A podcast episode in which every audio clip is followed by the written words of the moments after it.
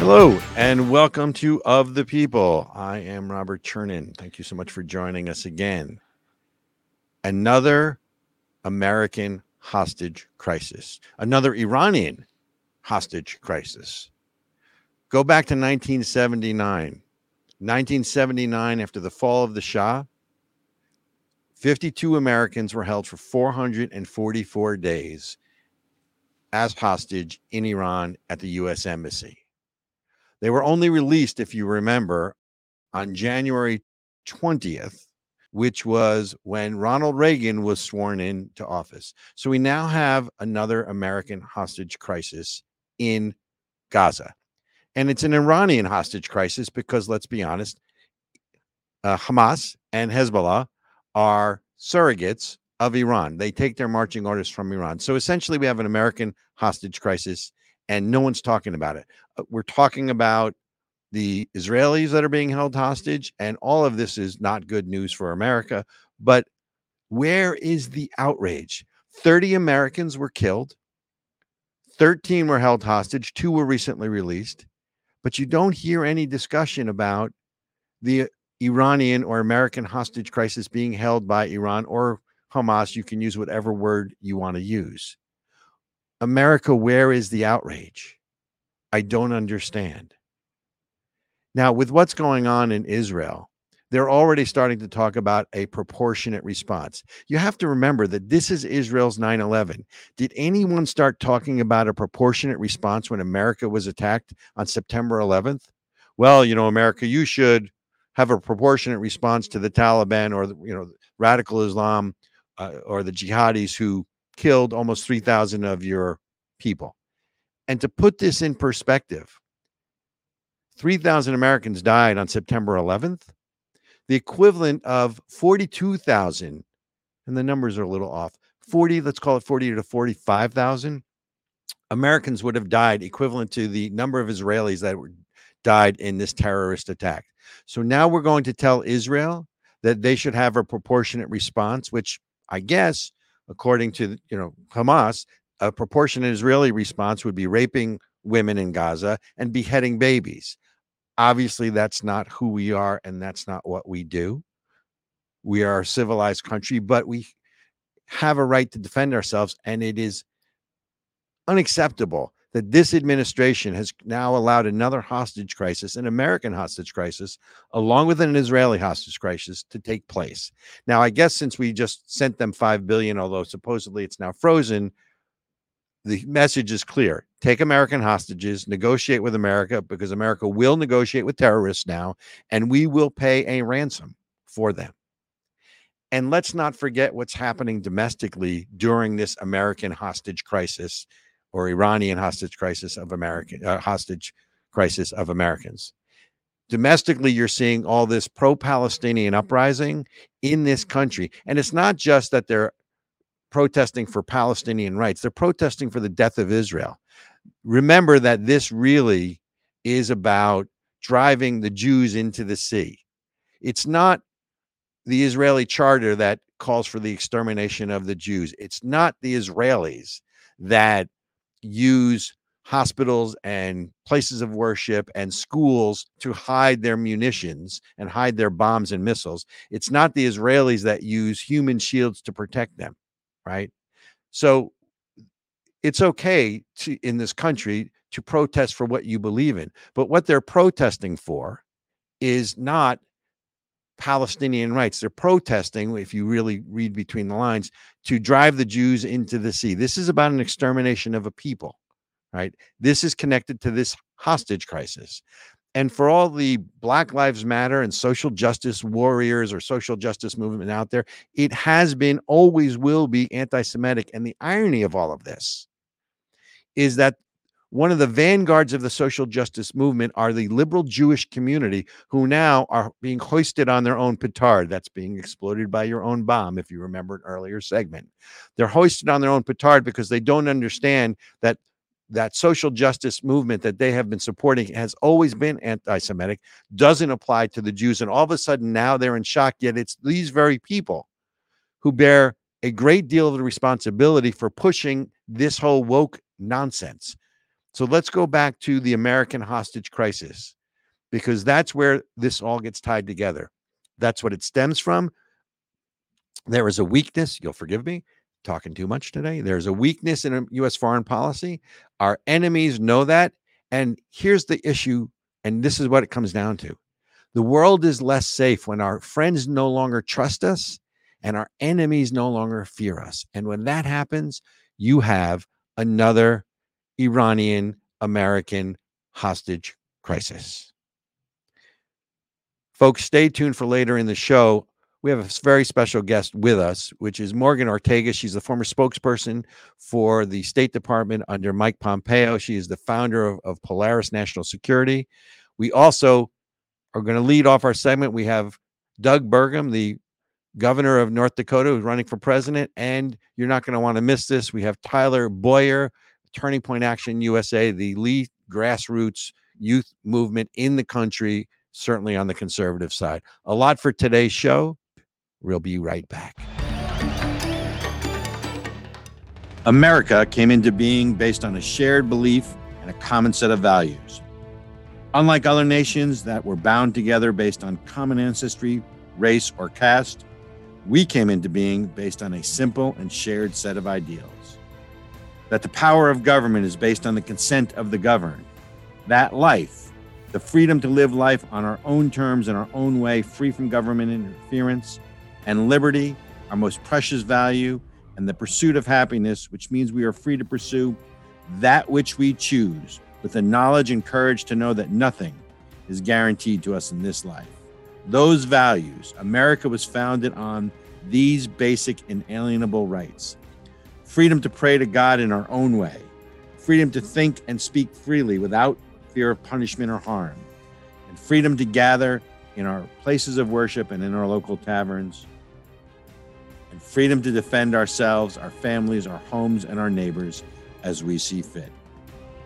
The American Center for Education and Knowledge is dedicated to protecting American exceptionalism anywhere and everywhere it is threatened. ASIC is a 501c3 and depends on your tax deductible donations. Please help us continue our fight. Hello, welcome back to Of the People. Thank you for staying with us. I'm Robert Chernin with my always lovely co host, Erica Reddick. Yes, you are. Erica, Thank you. we interviewed, you know, I'm still coming off of First in the Nation Summit. What a great event that Chairman Chris Ager put together, right? We got Yep. to interview a lot of people, including the governor of South of North Dakota, Governor Doug Yeah. Burgum. Uh, What'd you think of that? I think he's great. I'm not gonna lie, uh, Robert. He's one of my favorite contenders uh, because he's very conservative and sounds at least libertarian leaning, right? So anybody who's talking about, um, you know, self ownership and small government conservatism eh, is gonna catch my attention. What did you think? You were the one who got to interview him. So what did you think about him? What did what kind of vibe did you get? You know, just solid Midwestern values, and and and if he's and if he's not president, I hope someone who has the same sensibilities is. But look, for our for our Mhm. listeners and our viewers, let's play this interview, and then you and I come back on the other side, and we can dig a little deeper into Governor Doug Burgum of North Dakota. Hello, and welcome to Of the People. I'm Robert Chernin, and we are thrilled to have with us North Dakota Governor running for President Doug Burgum. Governor Burgum, welcome to Of the People. Thank you for being here. Robert, fantastic to be with you, and thanks for being at this First in the Nation summit. Well, New Hampshire, if I've learned one thing, is all belly to belly retail politics, and you got to be here talking to the people, and the citizens are very, very engaged. I want to, I heard your speech. I thought your moral clarity on Israel was outstanding. Let's talk about that for a second, real quick. Um, you're starting to already see the White House back away from support for Israel. The word they're now using is proportionate response. I don't know how you have a proportionate response when they're when the evil, the the, the raping of women, the beheading of babies. I mean, I mean, so how do you how do you tackle that as president in terms of addressing not only the war against Israel but the larger issue of the, the head of the snake, which is Iran? Well, you're right on track about Iran. Because uh, well, I like to say when I'm your president, this won't be happening because what we've got is responding wars through weakness. The appeasement strategy that started under Obama relative to Iran with the Iran nuclear deal and now continued on under the Biden administration is the same thing. We were also weak on supporting Ukraine, and we were weak in essentially greenlighting Putin to go into Russia. Right. And then we were super weak when we pulled out of Afghanistan. I mean, wouldn't we want to have that Bagram Air Base right now as things start to heat up in the, in the Middle East? And so we've basically done all that, and then all that greenlights China to do whatever they want in Taiwan. And so it's a set of policies that we have both abroad and national security and home economically that are all self-inflicted under Joe Biden. None of this needs to be happening. We got to go in 180 different degree turn going forward on both national security and on our economy. So, but but specifically, Governor, with Iran, because we all know it starts and ends in Iran. Iran is the leading state sponsor of terrorism, and I think that's an understatement. The Yes. axis of evil, I understand, but how would you deal with Iran? What are the options that are on the table? Well, the first thing the first thing we have to do is right off the bat is enforce the actual oil sanctions. There's supposed to be oil sanctions in place right now. No one's talking about that. The Biden administration isn't talking about that. Go look up the numbers. They've dramatically increased all of their exports in the last two or three months as the Biden administration has been negotiating on hostage releases, you know, setting a price tag on every American's life overseas. I mean, with this crazy six billion dollars, they released ten billion to Iran back in in June. That was like on page 48 in all the press. So the, all of this money that's being released is going, as you said, to the world's largest state sponsor of terrorism. And, and we could have a three-front war in Israel with Hezbollah, Syria, and, and Iran. And they are and likely ab- will. and they're absolutely paying for all this stuff. So then, guess who Iran is also providing armed drones to? Russia. So people are saying, should we support Ukraine? Yes, absolutely. Who's supporting the other side? Iran. Who's giving money to Iran? Joe Biden. Who's who's giving money to Hamas? Joe Biden. We're, we're, Joe Biden is actually funding both sides of these conflicts with the policies that they've been trying to do is they're trying Yeah. to chase appeasement. Appeasement, we learned from Neville Chamberlain, leads to one thing. It leads to world wars. And so that's what we're facing right now. It's that serious. Yes, um, I, I believe Neville Chamberlain's quote was "Peace in our time." Unfortunately, not. So you talked about oil. Let's talk about energy. Let's talk about domestic energy real quick, because under President Trump, we were, were essentially energy independent, and we went from being energy independent to now energy dependent again. How would you change that? What are the things that you would do as president to make us energy independent again? Because I know energy, North Dakota, is is Well, we, we, we haven't gone far enough because when we talked about energy independent, it was on a net basis. When Putin invaded Ukraine, that day that that happened, we were still offloading 400,000 barrels of oil equivalent into New England because of dirty Russian heating oil, which is bad for the environment, versus clean natural gas from Pennsylvania because you can't get a pipeline permitted under this administration from Pennsylvania to New England. And so what we have is if we want to have true independence, everybody in the lower 48 has got to be able to consume US generated energy only. Good for the environment, good for global stability. If we do that, that also puts us in a position, say on day one, we start selling energy to our friends and allies, you know, versus having them buy it from our adversaries. Uh, lower the lower the cost inflation, improve the economy, bring manufacturing jobs back, and increase global stability is quite straightforward. But instead, we've got an all-out assault on U.S. energy going on right now, whether it's in Alaska, uh, whether it's killing legally permitted pipelines in America, or whether it's blocking uh, natural gas pipelines. Just same thing. I mean, California needs to import oil every day to run their cars, and they could have pipelines from North Dakota or Texas, New Mexico, providing them alternative sources of clean fuels from the U.S. So we've got a national security risk because of the anti-energy, anti-pipeline approach of the Biden administration.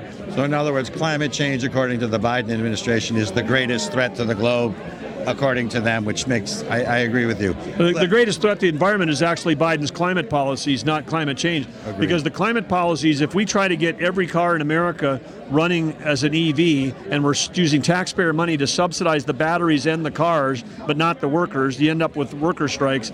But I feel like the Biden energy policy was designed by China because who are we going to buy the batteries from? China. And China is building those batteries in factories powered by coal. They're opening up a coal plant every week right now. They've got over 200 in queue to do that. And why would China be doing that? Because they're the largest importer of oil and gas. They're trying to get off of their dependence of oil and gas because they don't have any. and they want they're going to EVs for a completely different reason. It's not because they care about the environment. They're the world's largest polluter, and every week they're putting more CO2 in the air. But somehow they got people convinced that even the Washington Post wrote an article about what a great job China was doing you know, moving to EVs, they're doing that because they don't have the energy we have. They don't have clean liquid fuels. They don't care about CO2 emissions. What they care about is being more energy secure. And no, no climate policy is going to stop them from pursuing that path. So it's complete naivete to think that if we offload energy production to China, that we're helping the planet. If you care about the environment, you want to have every ounce and every electron produced here in the United States. Appreciate that. Last question. I know you're busy. You're running for president. Name ID is all important. This is your first run for president. The Klieg lights are it's, it's totally different. What challenges have you have you faced trying to get your name out there, trying to get the, your policies out there, trying to get your policies heard? Because frankly, the Midwestern common sense, I think America has a hankering for some of that. What kind of challenges have you faced in the campaign to, to sort of get your message out there? Well, we feel like we're off to a very strong start. I mean, people said you're not going to make the first debate. We did. Uh, you know, who are you, Doug? Who? You're not going to make the second debate. We did. Uh, you know, we keep showing up in surprising ways because as people, the more they know about us, the more they learn about us, the more they understand our policies, our message, and our capability, both in the private sector and in driving incredible success in a state that now has got the highest GDP of any of the Republican-led states in the country, highest workforce participation. Uh, we've got so many positive things going on in our home state. People are starting to understand that hey, this guy it could actually do this executive job, and he's done it globally globally. He knows how to compete and win in a global environment. That's what we have to do. We can't have any more Joe Bidens who spent their life in the Senate and never created a job. I've, I've created more jobs than everybody else on the debate stage combined. I've been making payroll every two weeks since I was in my mid 20s. That's more than some of these. Some people haven't done it for two weeks. I've been doing it for for over four decades. And so when people start to understand what we can deliver about economy and about national security, they're saying, let's take a look. And we're confident in the voters. When the voting is three months away, when that happens, uh, we know we're going to be near the top of the pack when that's happening. Appreciate that. Folks, we've been talking to Governor Doug Burgum, running for president from New Hampshire, First in the Nation Summit. Governor Burgum, thank you so much for taking the time. It's been a pleasure speaking thank with you. Thank you, Robert. Appreciate it. Pleasure. So that was our interview with Governor Doug Burgum, obviously running for president. Erica, to me, it's what I said before before we aired the interview. He just has this common Midwestern values. He's a smart guy. Obviously, he's not polling well. I don't know if he's going to make it to the next debate. I certainly hope so. I think he adds value. But what was your takeaway? What I mean, talk to me. You know, the big thing is I just want a president who is practical and reasonable, um, which feels like a very low bar these days. Like, can you just not be crazy? Uh, and do math. C- can we can we start there? And um, he definitely passes those those for sure. Um, and he, and he, he passes the, low right he passes things. the low bar. He passes my lowest bar, okay. and then he says all the things that I want to hear from a presidential candidate. Um, where do you think he lines up, kind of in your, uh, you know, rankings? In comparison uh, to everybody else. De- define ranking. Sir, look, look he, he's polling single digits. I don't know if he's going to yeah. make the, ne- the, the, next debate, un- unfortunately. I think he's got good values. I think his internal rudder uh, is good for the, would be good for the country. But at the end of the day, um, you, you still have to have someone who can win the primary and win mm. the win the general. There are many. Look, I'm still ABB, right? Anybody but Biden. Uh, so there, therefore, I would take him. I would take Governor Hutchinson. I would take, you know, you know, let's go up the ladder, right? Governor Christie would be excellent. I think uh, uh, Ambassador Haley would be excellent. Governor DeSantis would be excellent, and of course Donald Trump, I think, would be excellent. All because they're not Biden, but Governor Burgum yeah. needs to break through. I just don't know how he does that. So while you know I can extol his virtues or his acumen, and he's a businessman and he's common sense, uh, you know, to me, you know, it still comes down to grassroots support. Yeah. I'd like to that. see him run again. Uh, you know, maybe in what wait, uh 28 or uh, you know, whenever, depending on who gets elected next, I would like to see more from him in the future. I'll say that. And I agree with that. And you know, there's an old saying or an old um, understanding in politics that if you really want to run for office, you have to have fire in your belly to run twice because chances are you're going to lose the first Mm. time. So if you have Yeah. the fire in the belly, and again, you know, he'll have an organization, he'll have name ID, he'll have, you know, who knows where the country will be in four or eight years, depending on who's elected. So, you know, you make a good point. Uh, that's an Yep. excellent point. Maybe, maybe he will run again. Maybe we have not seen the last of Governor Burgum in terms once the presidential cycle is over. Who knows? That's Uh, right. Let's go to the populist side because the other one of the other people that we got to interview was Tyler Bowyer. Now Tyler is you know what turning point now. I I know you're don't fangirl out on me, okay? I know you do that sometimes. I so- love Turning Point USA. You know, mm. I'm a huge fan of Turning Point USA. As as you should be because they do great work. So as a pope, but he's not Charlie Kirk. He's the counterpart. He's on the right, he's on the pack side, he's on the grassroots side. Yep. So Turning Point USA Action, Tyler Bowyer is Action. the right is the uh, president or chairman, COO. chief He's the operating chief officer. operating Thank you. officer. Yep. So, folks, we talked to him as well about sort of their, their grassroots activity of signing up young people because that's one of the places that we're weak. And frankly, uh, Turning Point Action USA does such a great job. We need other organizations to either join with them or start their own because it's all about educating the youth and getting the youth engaged. So, That's right. Right. So stay tuned. We're going to now play you an interview with Tyler Bowyer, COO of Turning Point Action USA. And we'll be back on the other side of that interview and talk a little bit more. Erica and I. Hello, and welcome to Of the People on the Road Mobile Edition. I am Robert Chernin, and with us, we're thrilled to have Tyler Bowyer, who is the COO of Turning Point USA Action, the country's largest grassroots youth organization in the country. He also happens to be the national committee man from Arizona. Tyler, welcome to Of the People. Thanks for joining us. Thank you for having me. So tell us, we're in New Hampshire, first in the nation summit. What are you guys doing on the ground here in terms of outreach to build on your successes so far? Well, uh, Turning Point Action is predominantly focused on the states that are most important for the presidential cycle. So our big focus is Arizona, Wisconsin, Georgia.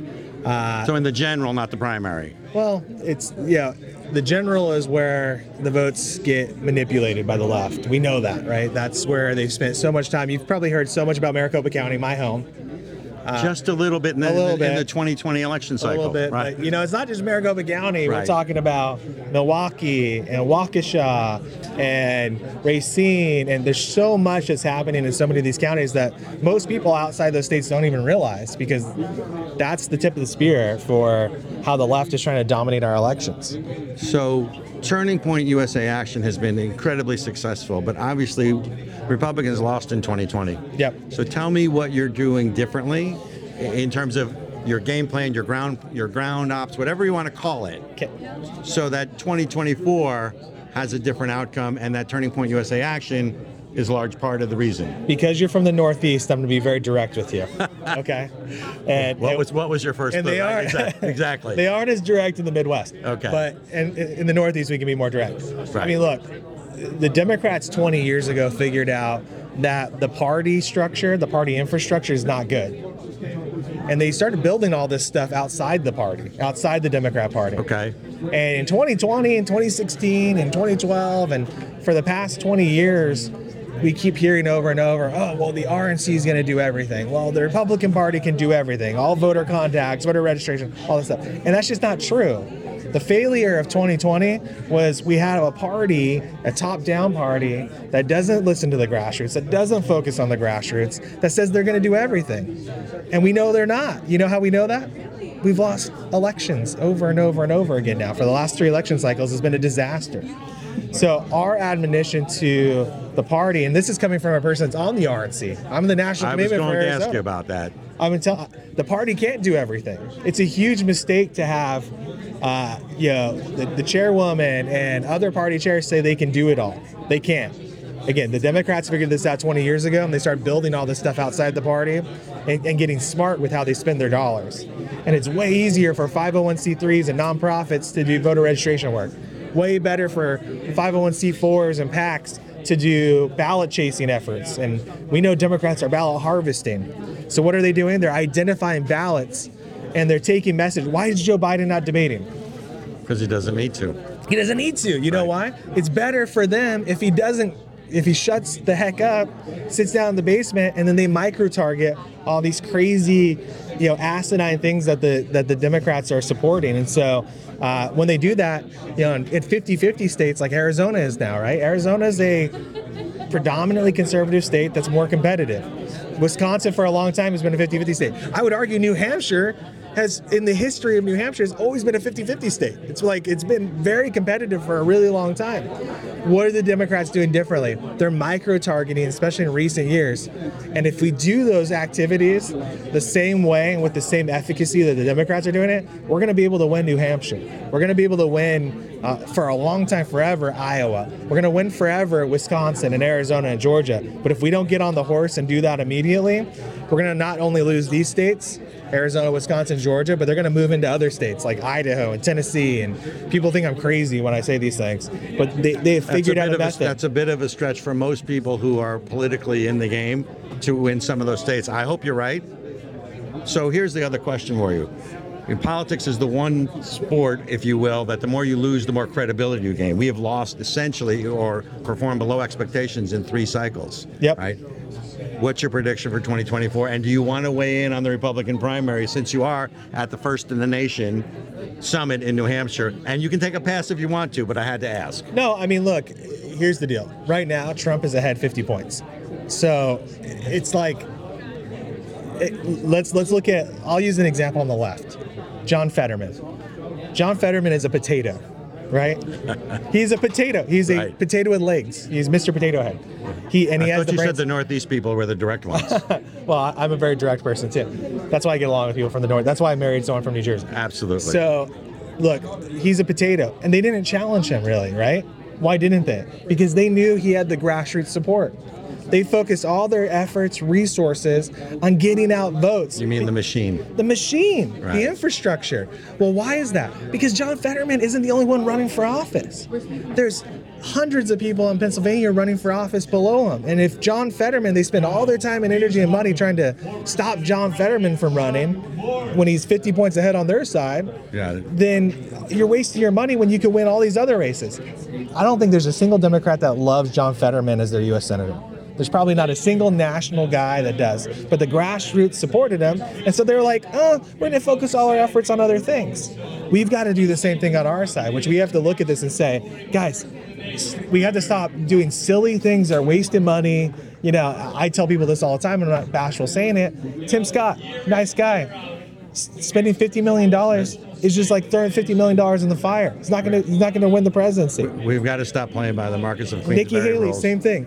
I got What- it. So I want to thank you for coming on. yeah, you got it. Folks, you've been listening with Tyler Bauer, who is the president of Turning Point Action, or USA Action, or Action USA, I'll get that right. Turning point action. Turning Yeah. Point Action, the largest conservative grassroots youth organization in the country. Thanks for joining us. We'll see you next time. Tyler, thanks for joining us. Thank you. Got it. Appreciate it. And that was our interview with Tyler Bowyer of Turning Point Action USA. Erica, they do such good work.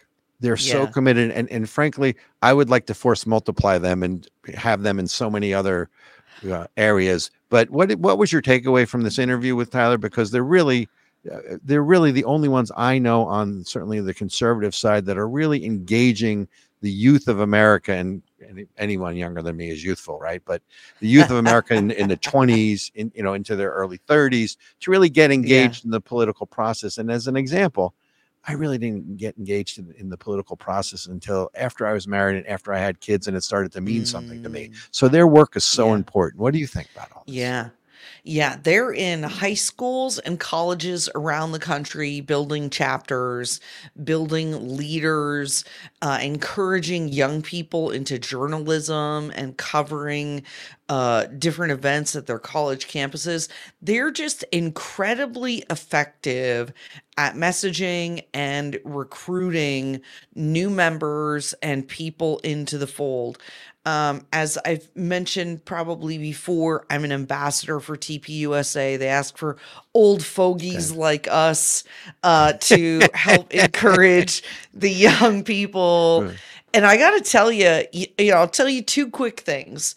One is I've covered their events as press for the last few years. So, Young Women's Leadership Summit, America Fest, and there is nothing like it thousands and thousands 10 plus thousand 15,000 young people activists political pundits politicians all getting together who love america and want to make a difference.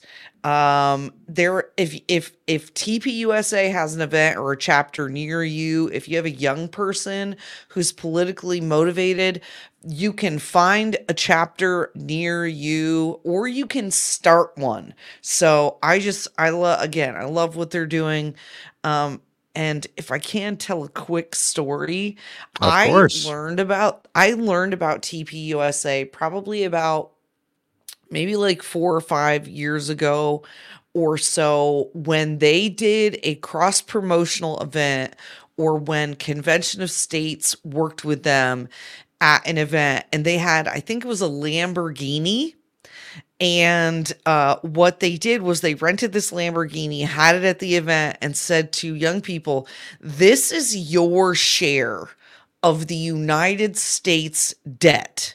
Now, would you rather continue going in the direction that we are and let the government steal money out of your pocket for whatever they want, or would you rather have this Lamborghini? And I thought it was such a, a smart way to create a visualization of what is wrong with our government. And and so that's why I love that creativity. I love that engagement and and I just would love to see more of it. Uh, agreed. So let me see. I can pay the, my taxes, or I can have a Lamborghini. I think I'll take the Lamborghini. I'm not not red though. I think I'm more like a black Lamborghini, but that's okay. Mm. And the other thing that we need to just quickly put a plug in for for Turning Point USA Action is they have their annual conference coming up uh, at America. It's called America Fest, right? It's in Phoenix, Yes. Arizona. I want to say it's December 16th. Don't hold me to the date. Um, And yes, it is. and ladies That's and gentlemen, starts. we will be there. So look for me, look for Erica, and go onto the Turning Point USA Action website, and maybe we'll see you at America Fest. get your tickets. Get your Get your tickets. get your tickets, and and it's for the young people. And by the way, if you're an old fogey, I hate to think what that makes me. So so so what's Well- older than wait wait wait wait no, come on you started this. What's older Okay. than an old fogey? uh an older fogey? Nah, you're being A nice to me. fo- Okay. of older fogier? Fo- fo- fogier? I have no idea. Well, folks, um, while we're considering what's A beyond an old fossil. fogey, A Fossil. fossil. Better. Better. And, and oh, that came from Lord Benjamin. I- I'm I knew- sorry for interrupting, Robert. I, I, I, I knew it had. So, so the old fogey and the fossil are going to go make some money. We have to go to break, but stay tuned on the other side of the break because we have a really powerful interview with Morgan Ortagus, founder of Polaris Yeah. National Security, about what's going on in Israel and really what's going on here as well. Stay tuned. The old fogey and the fossil will be right back on the other side of the break.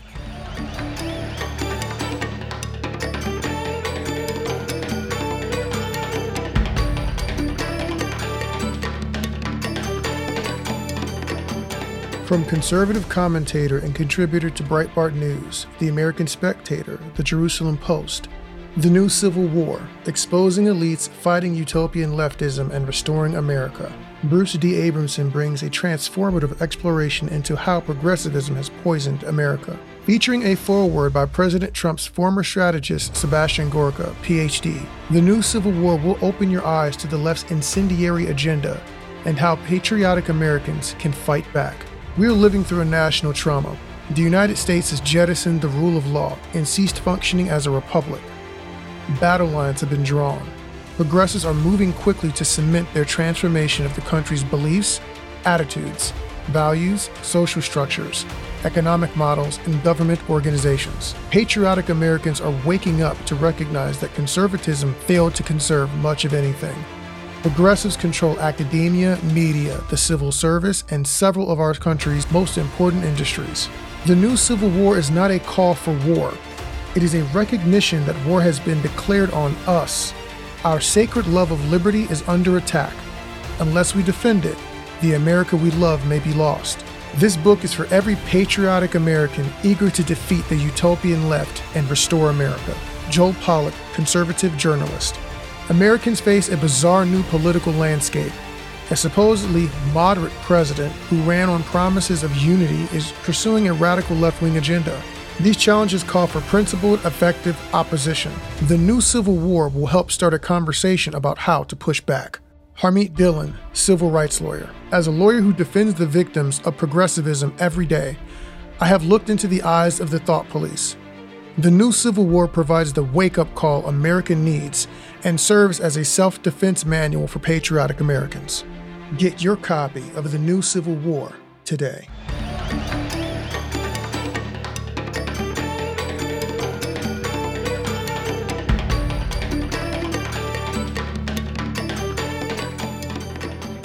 Hello, welcome to Of the People. We are excited to have with us Morgan Ortagus, founder of Polaris National Security, also former spokesperson for Mike Pompeo, Secretary of State. Morgan, welcome to Of the People. Thank you. Good and, to be here. And welcome to the First in the Nation Summit. How's it going for you? Uh, this is the, let's see, my third event in New Hampshire. I've been coming here since the summer doing national security forums, and I think I'm an honorary Granite Stater, or close to it. I, I think you need to come a few more times. A few but more times? so- Okay. So, I've lived in the, in the Granite State for 10 years, and I'm still considered a flatlander. okay, so just so we're clear. But I appreciate you taking the time. Look, these are serious times. I want to talk a little bit about Israel. I want to talk a little bit about the southern border. What's the latest update on Israel? I know they were starting a, a, a ground incursion. I know there's concern that public opinion is going to turn the other way, and this White House may uh, equivocate or establish a moral equivalency. T- tell us what you know and tell us what we can expect. So I don't think that the ground invasion, at least at this moment, has started in full force. Of course, they have started some raids, some operations. You're obviously seeing rockets going back and forth. The concerning thing, of course, you know, Israel's going to be able to take care of, of Hamas in Gaza. I'm not as, mu- as worried about that as I am about what happens with Hezbollah in the north, uh, what happens from Syria. There was some, reportedly some rockets that came from Syria into the Golan Heights. And does this end up turning into a multi front war? Uh, for Israel. You know, they're surrounded by their enemies. We saw, sadly, uh, 50 years ago in the Yom Kippur War, what can happen to the state of Israel. And it's such a tiny country surrounded by enemies that its very existence is questionable, right? All of the times. It's, it's, it's easy for enemies to get, to get together and to encircle it and to try to uh, destroy the Jewish state. And that is exactly what their intention is, that what, that's what their plan is. And so uh, we need to stand with Israel. I was glad that the president and Secretary uh, Blinken had strong words of standing by Israel this week, but that needs to happen not just this week, it needs to happen next week and the week after and months down the road whenever they are still trying to eliminate the terrorist threat from Gaza. I could not agree more. Thank you for that because we, we're hearing some moral equivalency. I don't know how you establish a moral equivalency, and the EU has already put out requests for a proportionate response. Um, Israel's not known for raping women or beheading babies, so I'm not sure what. How do you proportionally respond I to, to rapes and beheadings Yeah, and I- burning families alive? Right. I'd love to know what a proportional response is to that. Right. I, I, I don't understand. Give I just know. I, we've been through this before, you and I. I've been to Israel many times. I heard your speech. I've stood on the Golan Heights. If you have not been to the Golan Heights Go. and, un, and and understand, first of all, go. I agree. And I and if you look down, you understand why it was so important. A to take the Golan Heights, and it's so important for President Trump to do what he did with recognizing the Golan Heights. You know, the Golan is part of Israel. Uh, but the concern is a multi-front war. How do you deal with Iran, though? Because at the end of the day, I, I think the you're right. The Israelis will take care of what they need to do to eradicate Hamas and protect future generations of Israelis, because that's what this fight's about. But then there's Iran, and obviously with Iran, then you have Russia, you have North Korea, you have uh, China. I think you referenced them as the new axis of evil. That's right. Right. How do you deal with Iran in the larger picture? Well, uh, you know, for the United States, you deal with Iran how we did in the Trump administration under Mike Pompeo. Uh, you know, we treated them as the terrorist state that they are. They are the world's leading state sponsor of terror, uh, as designated uh, by multiple Republican and Democratic administrations. And you treat a terrorist state as a terrorist state. You don't treat them as someone who can be negotiated with a friendly, you know, nation. You know, the error, the massive error in the Obama administration in his second term of trying to negotiate a nuclear deal. You know, they thought they had this fantasy, total fantasy, that they could take a theocratic, revolutionary regime and turn it into uh, a moderating force in the Middle East. Uh, that obviously did not work. They got billions of dollars in sanctions relief, which they used to fund terrorism. As I just said in my speech and my remarks earlier, in the Biden administration, they've gone back to that capitulation, back to that appeasement policy. Uh, Hamas was receiving about $100 million a year from Iran. It's been $350 million. $350 million this year. Why? Because the Biden administration refuses to enforce the sanctions that are on the book. They just gave them $6 billion. I don't want to hear any more bullshit about fun, about you know oh well they haven't used the money yet. Uh, the six Money's billion dollars fungible. money is fungible. They knew the six billion dollars was coming. And why would you give six billion dollars to uh, an organization that uses any extra money that they have? It doesn't go to schools. It doesn't go to bridges. It doesn't go to public health infrastructure. It goes to terrorism. And what does that terrorism go to do? It's not indiscriminate. That t- the purpose of that terrorism is to wipe Israel off the state of the map and to attack America. When they chant death to Israel, in the next breath they chant death to America. This is our enemy as well. There's 27, at least 27 dead Americans. This is our fight too. I agree. In in the panel you hosted with Senator Ernst yesterday, one of the questions from the audience is why does everyone hate the Jews? Yeah. And I wanted to respond to them that people need to understand it's not just the Jews. We're the point of the spear. If Yeah. for some reason the Jews get driven into the sea, all the Christians in the room, you guys are next, Yeah. right? Because it's That's the right. Judeo-Christian Yes. values, it's the Judeo-Christian people that radical Islam is fighting against, right? And and as I said in my speech, and I say this today, it's it's Shabbat, and and temples around America uh, and around Israel and the world, we're chanting Am Yisrael, Chai, the people of Israel live. Do not forget that. Thank you. I want to talk a little bit about Polaris National Security. You're the former spokesperson for Mike Pompeo. There was Yeah. some some chatter that he might have thrown his hat in the ring many months Yeah. ago for president. That Yeah. would have been interesting. He is a solid. He's probably one of the best secretaries of state this country's ever had. I agree. you founded. You are the I would founder. say when the Washington Post says you're the worst Secretary of State ever, then you know you're That's the best. It's a badge of honor. That's a- I actually I actually framed that from the Washington Post and gave it to him. That's great. I really did. True story. So you founded Polaris National Security. Yes, sir. Security. Tell me a little bit about your work, what you're doing besides we've just covered Israel, but the southern border, the fentanyl. I mean, what comes under that? The aegis of that? What are you doing? We're a national security think tank, and what we're really focused on is not doing events in D.C. We're and none. I don't live in D.C. anyway. I live in Tennessee. We're focused on doing national security events around the country to educate people. We did this last year in the in the 22 cycle to educate people about foreign policy, uh, military policy, national security issues, why they matter, and what we can do about it. And we really want to focus our special guests at our events, which they could be sitting members, they could be candidates, national security leaders. Uh, we try to focus on policy, right? I'm not a I'm not an overly political person. I don't spend my time in politics. I spend my time focused on policy and what is the right policy to keep Americans safe. Um, and sadly, you know, we have been harping and trying to uh, raise the alarm about the border for a long time. And now we're seeing what happened in Israel. Now we're seeing, God forbid, we know that we have, you know, the numbers go back and forth. I heard it was in between between January and September. It was in between like 150, 160 terrorists on the terror watch list that were apprehended at the border. I often like to say At the those are- southern border. At the southern border. Now these are the Wow. stupid terrorists. Right. The ones who These, got caught. these are the ones who got caught. Right. So we have almost two million gotaways. Um, I don't know how we don't have some sort of repercussions in our country for that, meaning an, in, a terrorist attack from people that have come over the border. God forbid. I pray that doesn't happen. But we know that Iran and Hezbollah have had sleeper cells in the United States. This has been reported on for a long time. We also know that they have these sleeper cells because they have been somewhat disrupted because they are currently trying to assassinate former Trump administration officials, including my boss, Secretary Mike Pompeo. They're trying to assassinate assassinate them right now on U.S. soil. This is why they have Secret Service. This is why they have diplomatic security. Um, and so to think that we just gave $6 billion to somebody, to a regime that is actively trying to kill the former president, his Secretary of State, the Secretary of Defense, the National Security Advisor, and the last chairman of the Joint Chiefs, for who stayed over for Biden. We gave a state six billion dollars when they're actively trying to kill President Trump and his national security team. Like what the flying, you know what? And the one, there's only one thing you said I disagree with. You said that uh, President Obama made a mistake. I don't think it was a mistake. I think it was intentional. I think the- he's, I think he sees America as a occupying colonial power, and he doesn't appreciate all the freedoms and the greatness of America. You're doing such great work. Where can our listeners find you on social media, Yes. on the web? You can find me on all the social medias at Morgan Ortagus, morganortagus.com. My last name's a little tricky, so it's O R T A G U S. So morganortagus.com. And then if you want to learn more about Polaris, Polaris, P O L A R I S dash US.org. Perfect. Morgan, thank you so much for taking Thank time you. out of your busy schedule. Yes, sir. Thanks for being here. We hope to talk to you again. Yes, sir. Thank you.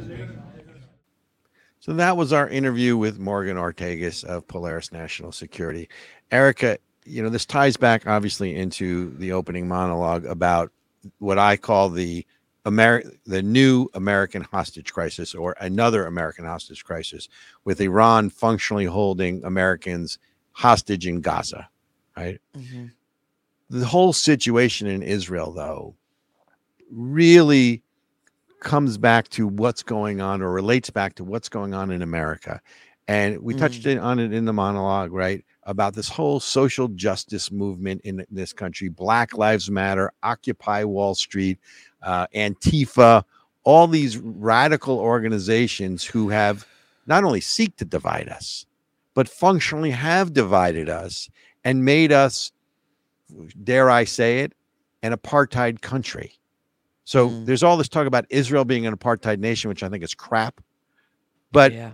there's so much division in America, and this whole social justice woke movement is a lot of things, including anti-Semitic, and yet it's the Oof. liberal Jewish um, population that, by and large, was one of the vanguards that brought this into being and pushed it. So I just threw a lot at you. I know we were talking about national security in Israel, but to me, I want to focus on that because I don't think people un- really understood that, and a lot of the people that are that were pushing it. I'll tell you a st- Yeah. story real quick.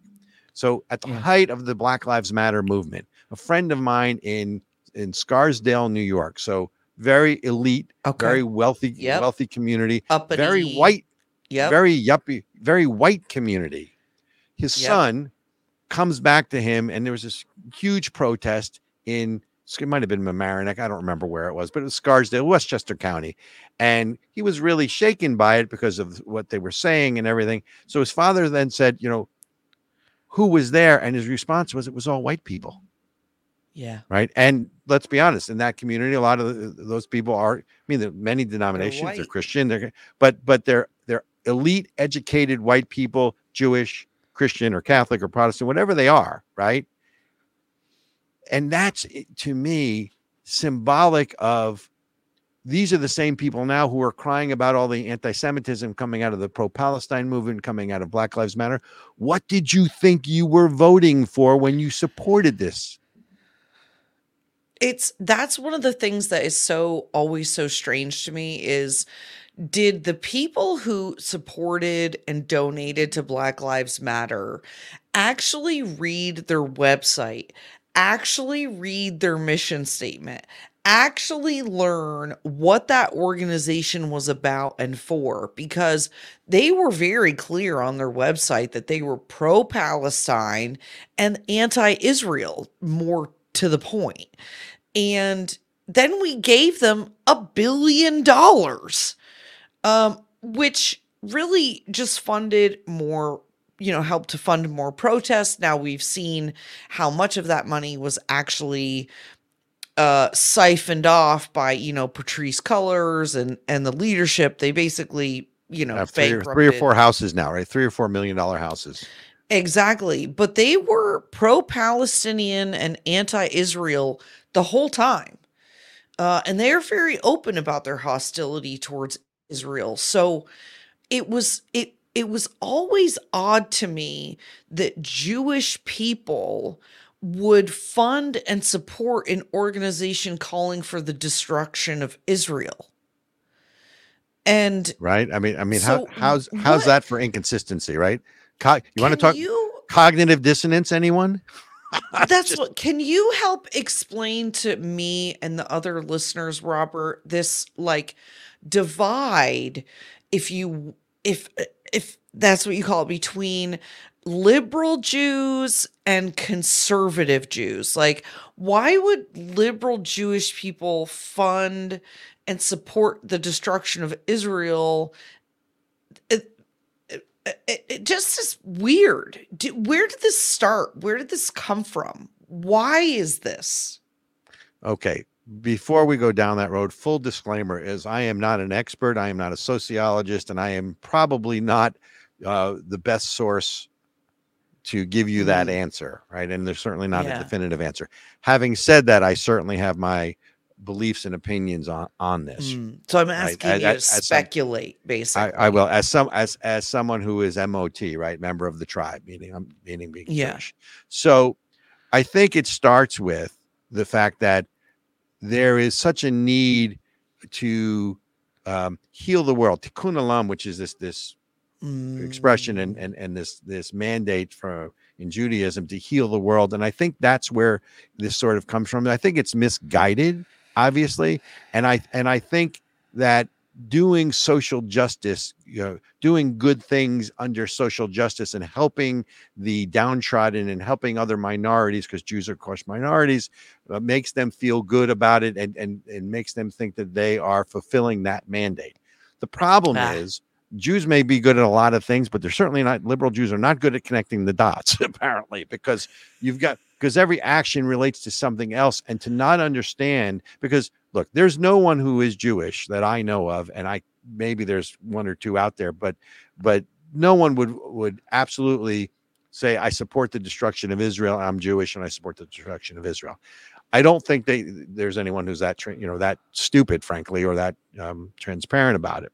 I think that they want to support these social justice movements, not understanding that these very social justice movements, in turn, are anti-Semitic and support uh, uh, sort of what I call, you know, look, I said uh, we're an apartheid country. We're really our country, our government is not an apartheid, but there's so much division between blacks and whites and rich and poor and men versus women that we've Mm. become sort of a functionally apartheid nation unto ourselves, right? yeah. And of course, the whole other issue is the one of oppressor or an oppressed, right? So Mm. the social justice movement has to have victims, Ah. right? And what better victims to bring in to your side is and say we, you know, we, you know, we we appreciate that you were a victim and come come on our side. We're going to protect you. The Jews who have been victims of persecution for, you know, 2000, 3000 years, right? So, Yeah. but again, I don't think that they connect the dots in all of this. And you talked about the Black Lives Matter website. You know, my question to you is which Black Lives Matter website, the one oh, before they Oh, yeah. scrubbed it or after? Because you know they Yeah, changed their point. website. They did. You're right. Right. They did. So, they n- removed so now it's this of right. Now it's this sort of language.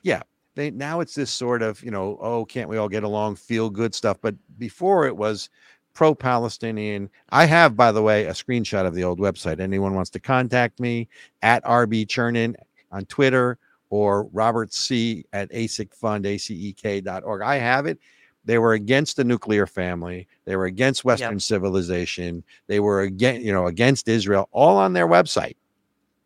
But it's not there anymore Yeah, they got wise. S- Right. Uh, some of us started calling them out, and they were like, "Whoopsie, we better take that down." right right so Oh, so I, I mean. I'm not sure that i've given you a definitive answer and it's always you know a- a difficult issue to address because you, what i don't want to do is to empower the anti-semites even further by when they, when they say oh see it's it's the sort of the liberal jewish or the you know um, you know the the communist jew you know you know i mean the minute you do that you empower you know you know other elements in society to raise the Ah, anti-Semitism flag even more, right? So it's a hard conversation to have, but it is a conversation that certainly within the Jewish community, at least we're starting to have because you're now seeing all these signs of all these people who supported the social justice movement in various capacities Yeah. feeling betrayed by the movement. And my response to them is, where you been? Wake up. You you have been useful idiots, to coin a phrase in communism. You've been useful idiots until you're no longer of use to them. And of course, you know, hoi- what's the expression? Hoisted on your own petard, exploded by your own bomb. You know, I mean, Doesn't I mean, it feel like you're uh like uh uh skipping records sometimes? Like, come on, guys, this is not new. We're not even providing you new information. Like, this is all out here, and we've It been is. raising the alarm and trying to tell you this whole time. And Well, I- then I- now you see people Yeah. crying on college campuses about how the pro Palestinian movement wants you dead. And it's like, yeah, that's not new, dude. You, five minutes ago, you were you were protesting with them. Right. I, A- a- absolutely incredulous isn't it so here's the other is. thing there, there was i don't know if you heard about this there was an episode so jay dave chappelle the comedian who is mu- who is muslim right i think he's a convert um, was doing a, a comedy show in the boston gardens td gardens yep. and some and it went towards the end of the show apparently it's in the news folks you can look it up but Yep. Towards the end of the show went on this pro-palestinian rant against israel and there were obviously this is boston there were a lot of jewish people in the audience and someone spoke up and you know basically you know there was a, a profanity exchange and then he went on this laced tirade and here's the scary part the chants out of the audience overwhelming chants about pro-palestine and you know you know i don't quite think they went death to israel but it became this sort of mob mentality against jews and against israel that i don't know if all the jewish patrons left but enough of them that it made the news. How scary is stuff like that? You see these rallies and that's the other thing. Let's talk about the first amendment with what little time we have left on this show. You are Yeah. not allowed i mean look i'm a firm advocate in first amendment and you know free speech right? And this country was founded on being able to hear things you don't want to hear that you don't agree with. And Yeah. the old expression is that i may disagree with what you say but i will defend to the death your right to say it. But here's Yeah. the issue. You still can't under the supreme court decision yell fire in a, in, in a crowded theater. There are limits on free speech and when you're calling for violence that is a limit on free speech. You're not supposed to be able to call for violence right? Yep. and again not all of the protests call for violence but enough of them have called for death to israel death to us violence in this country here in the streets right? Yep. that you know again you have the not covered by most of the media right? And of course these protests are to coin a phrase mostly peaceful. But right? But where have we heard, where we heard that is- before? Exactly. And I think that unfortunately, you, know, I'll speak to my own personal experience that the universities are really teaching the history of this conflict incorrectly. And I remember being taught incorrectly. I it's only been, you know, 10 years or so since I've been out of college. Um, but even back then, they were teaching this history wrongly. They were teaching it from uh, a pro-Palestinian uh, pr- uh, side, anti-Israeli side the whole time, and I had to be corrected by people who understood the history better. So, folks, if I can just implore you, do not accept the headlines on this. Do not, even Robert and I, don't accept our opinions and what we say. Go do the research, That's go right. learn the history for yourself, and don't let anyone read your history books for you. Um, that's my that's my le- my lecture of the day. by the way for the for the record if you only graduated 10 years ago there's no way you're an old fogey. Just putting that out there. So just saying. Look there's so much more about this we need to talk about. We are getting the, the high sign or the buy sign from lord benjamin. This show has just been chock full and went really quick. So we need to go but i do want erica you and i to come back on a future show and talk about what's going on on the college campuses as a microcosm of this whole social justice indoctrination that is now so um, rampant throughout society. But we'll we'll get to that one, I promise, on another show. Yep. All right, folks. This is of the people. I am Robert Chernin with, Erica Reddick. and we're so glad that you stayed with us. We'll be back next week. Take care. Bless you. Someone has to.